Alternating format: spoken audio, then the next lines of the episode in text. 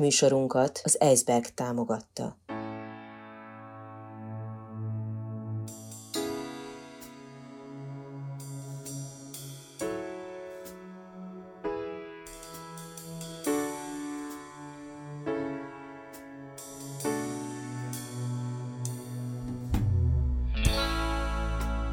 Negyedik negyed.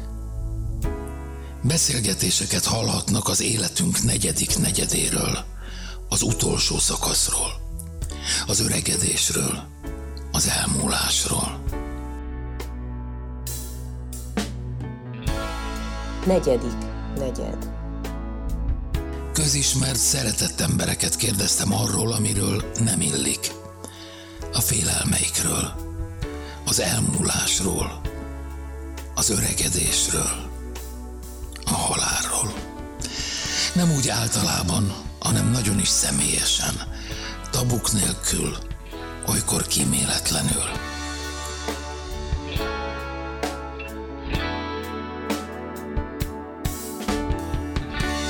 Negyedik negyed. Hetente egy interjú egy olyan emberrel, akire érdemes és lehet is figyelni. Hetente egy beszélgetés arról, ami mindenkit elér, előbb vagy utóbb.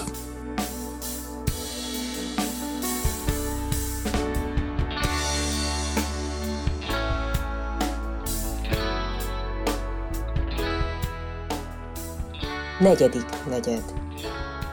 Kezdet és vég, sírás az első levegővételkor, könnyek az utolsó után, közben meg rohanás.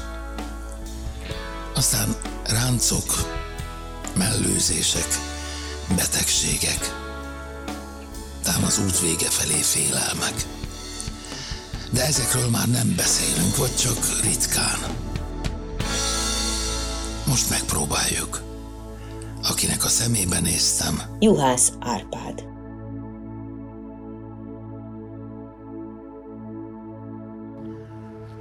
Téged mindenki Árpi bácsiz. Mikor lettél te bácsi? Nem 20 éve körülbelül, 15-20 évesen, fokozatosan. De- De nem, hogy nem zavart, hanem büszke lettem rá. Mert megfigyeltem azt, ugye, ha fiatalok velem találkoznak, akkor egy pillanatra zavarba kerülnek, hogy most egy ilyen öreg embert tulajdonképpen hogy szólítsanak. És ezt leegyszerűsítem azzal, hogy én tudatosan fölvállaltam az Árpi bácsi szerepet, amikor még nem voltam ilyen matuzsára, mint most, most ugye 86 vagyok, hanem ilyen 60 körül voltam. És akkor szép fokozatosan átvedlettem Árpiból Árpi bácsivá. De azért tegeződhetünk. Neked megengedem rá. Régi, régi. Jó. Ö, 86, mondjuk az sok. Elképesztő elánnal dolgozol mind a mai napig, és, és a közösségi tereket, és egyáltalán a televíziót, és mindenhol ontod magadból azt a tapasztalatot, amit összeszedtél, és tudást. Ö, Miért ilyen erős tempóval? Úgy érzed, hogy nincs sok időd? Nem, nem ez zavar.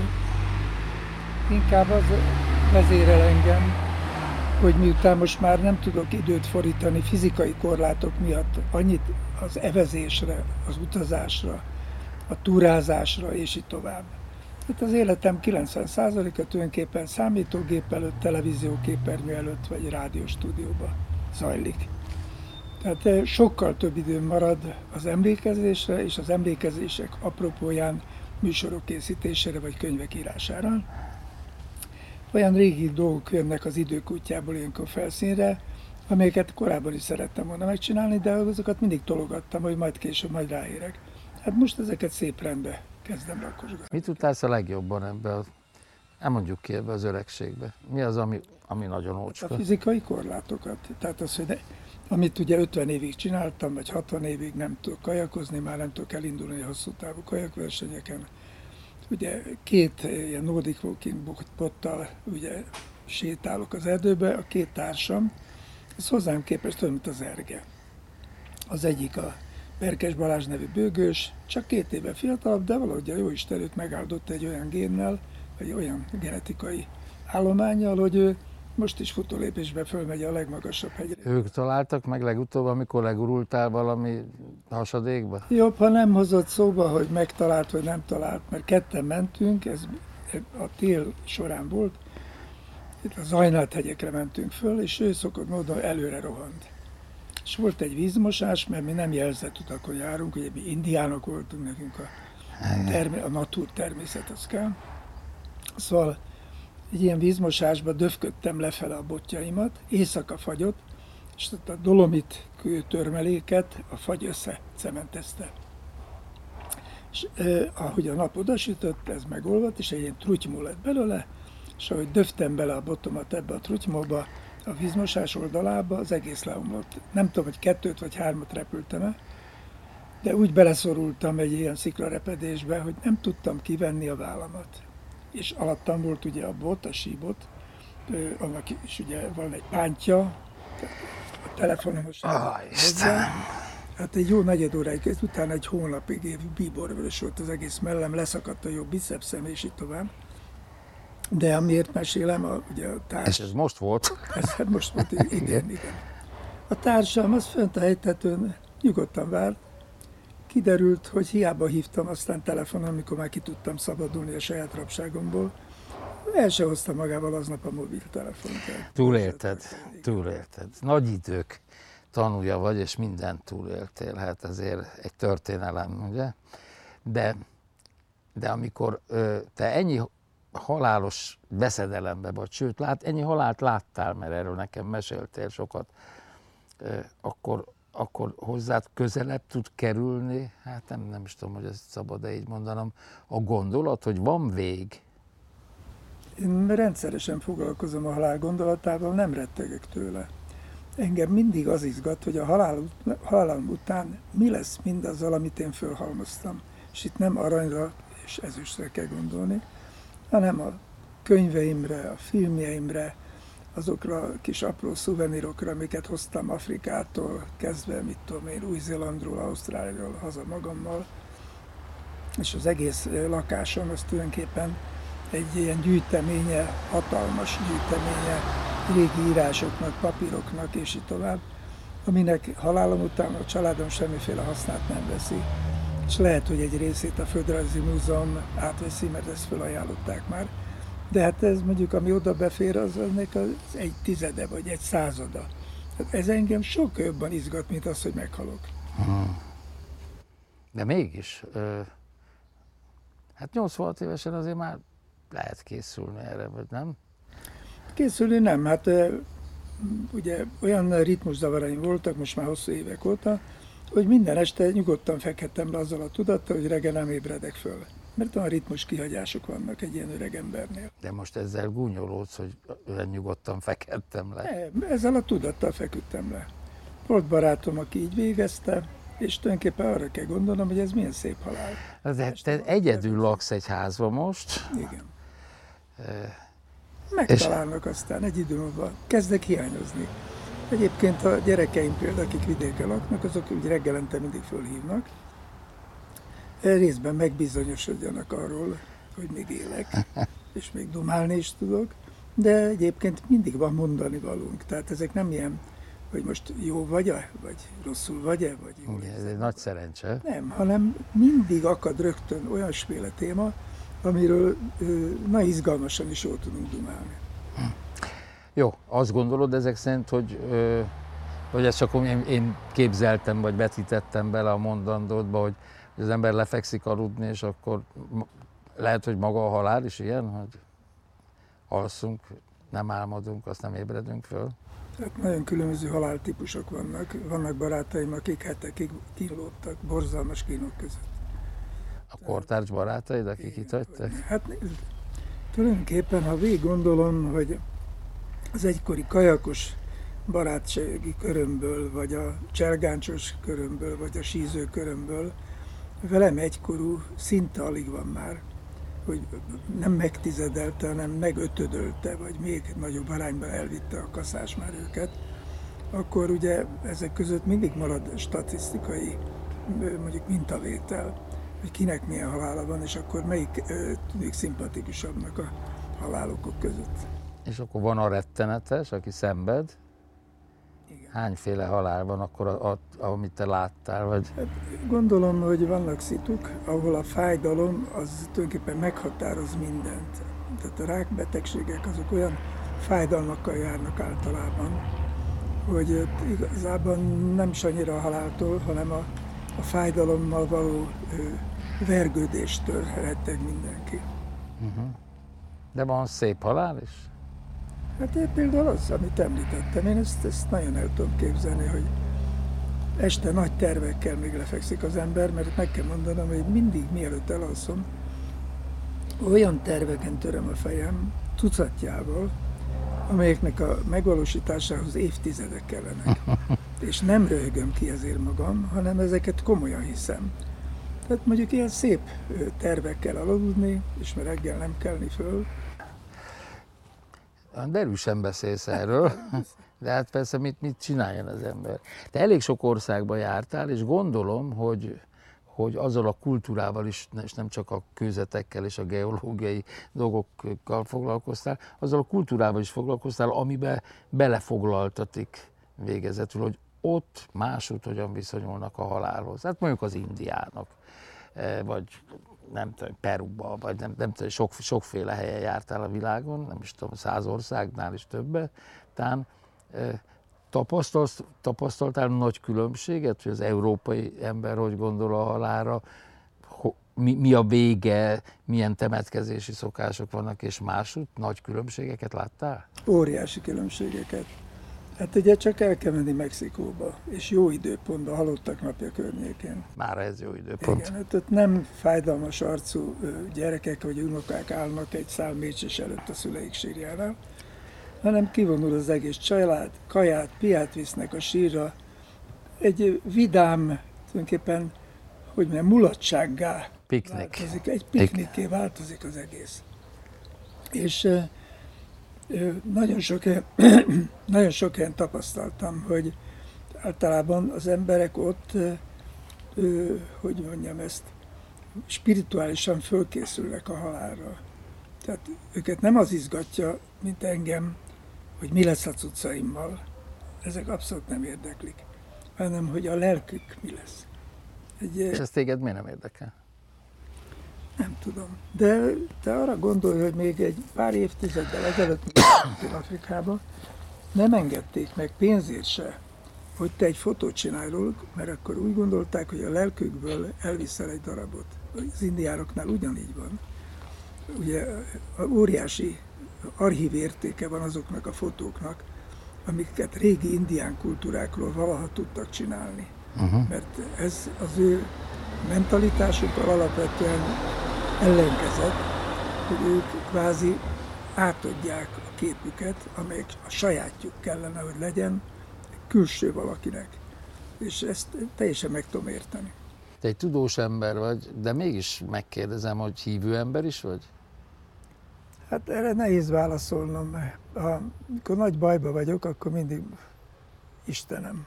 És ezt valahol, valahol nagyon mélyről jön, és minden hitetlen ember így van. Én nagyon vallásos családban nőttem föl, de ugyanakkor, amikor én 15-16 éves lettem, akkor kerültek a kezembe először Darwin utazásairól írott könyvek, akkor ugye Bölcsének a szerelem az élők világába, és attól kezdve ez a, ez a belső vita, a Biblia tételei és az én evolúciós, természettudományos Hát ez ütközött. ismeretem, ezek állandóan konfrontáltak.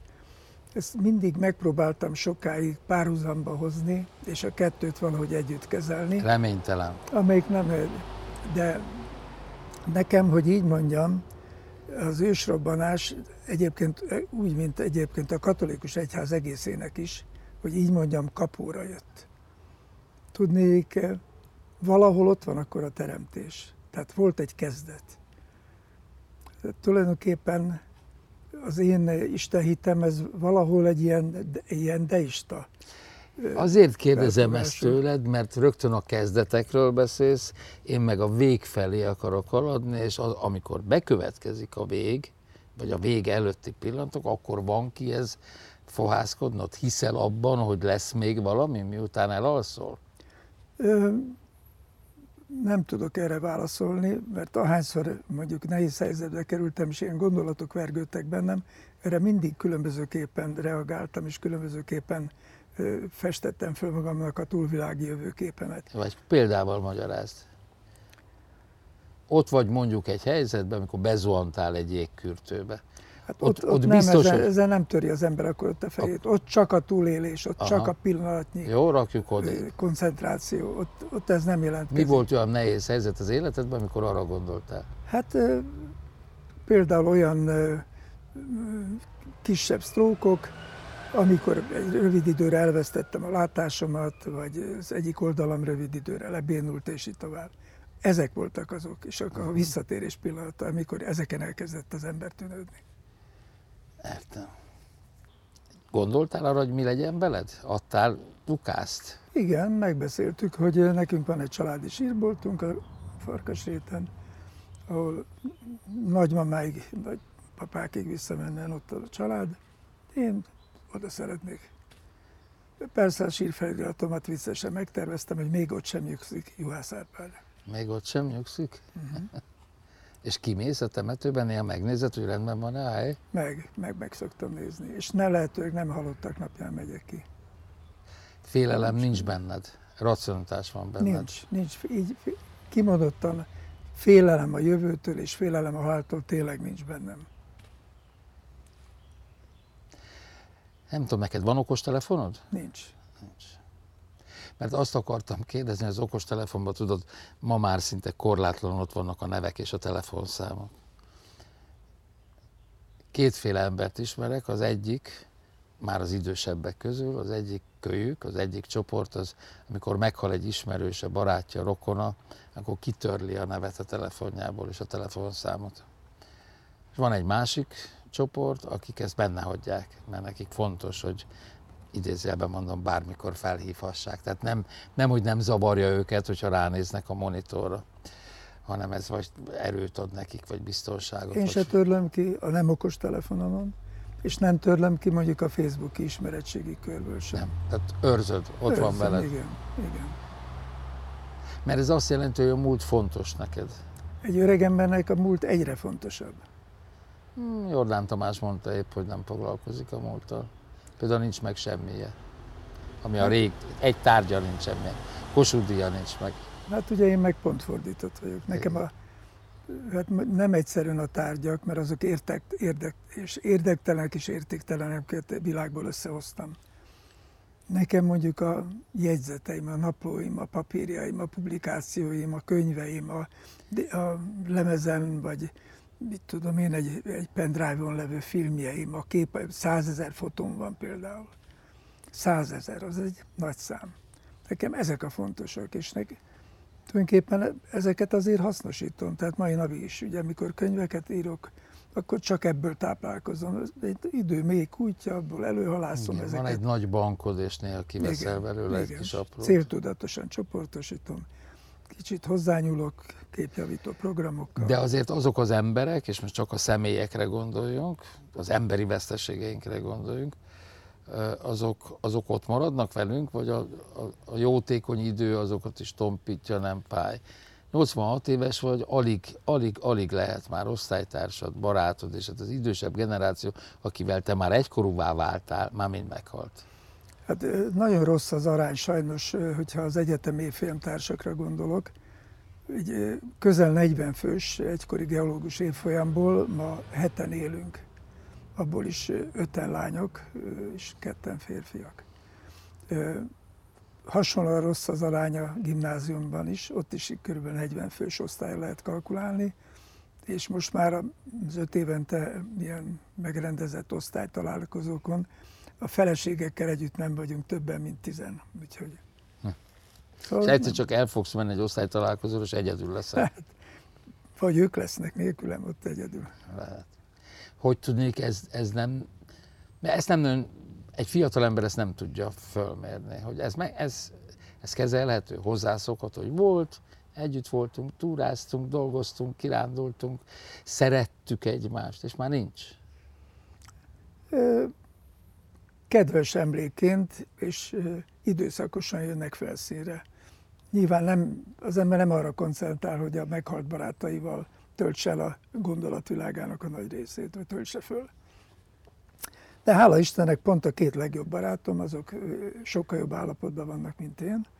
Azokkal szoktam még mindig kirándulni. Nem is a múltunk derengünk, mint inkább az aktuális célkitűzéseket fogalmazzuk meg, hogy ebben az évben hova mennénk még, és mit csinálnánk. Befejezésként egy dolog még szót érdemel.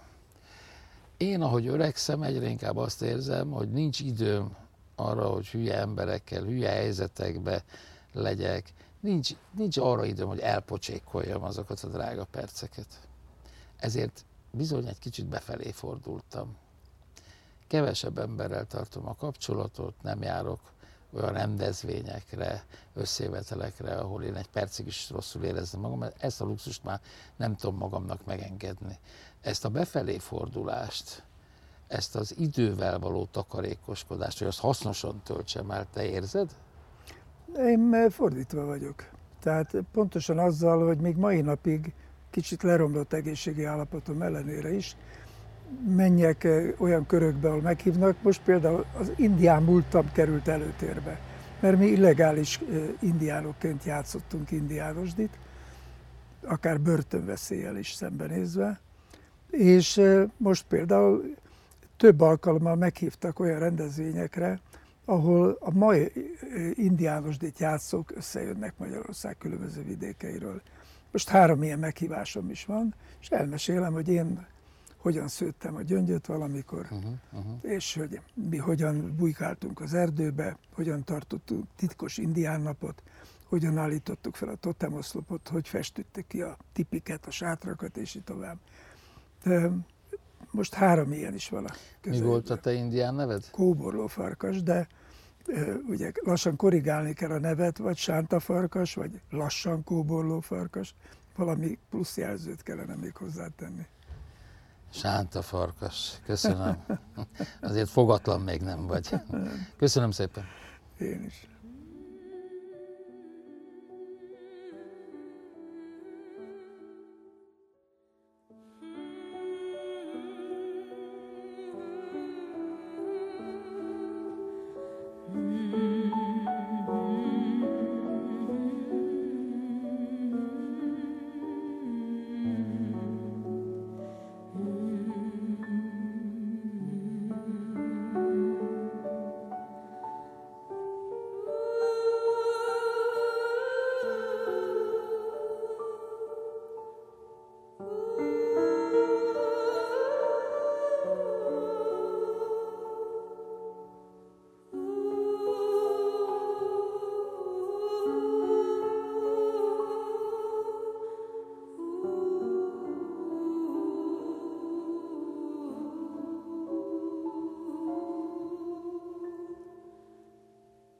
Elhangzott műsorunkat, a negyedik negyedet az Eisberg támogatta.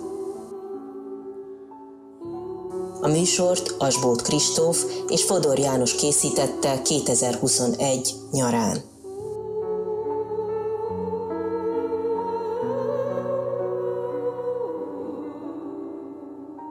Rádió Bézs.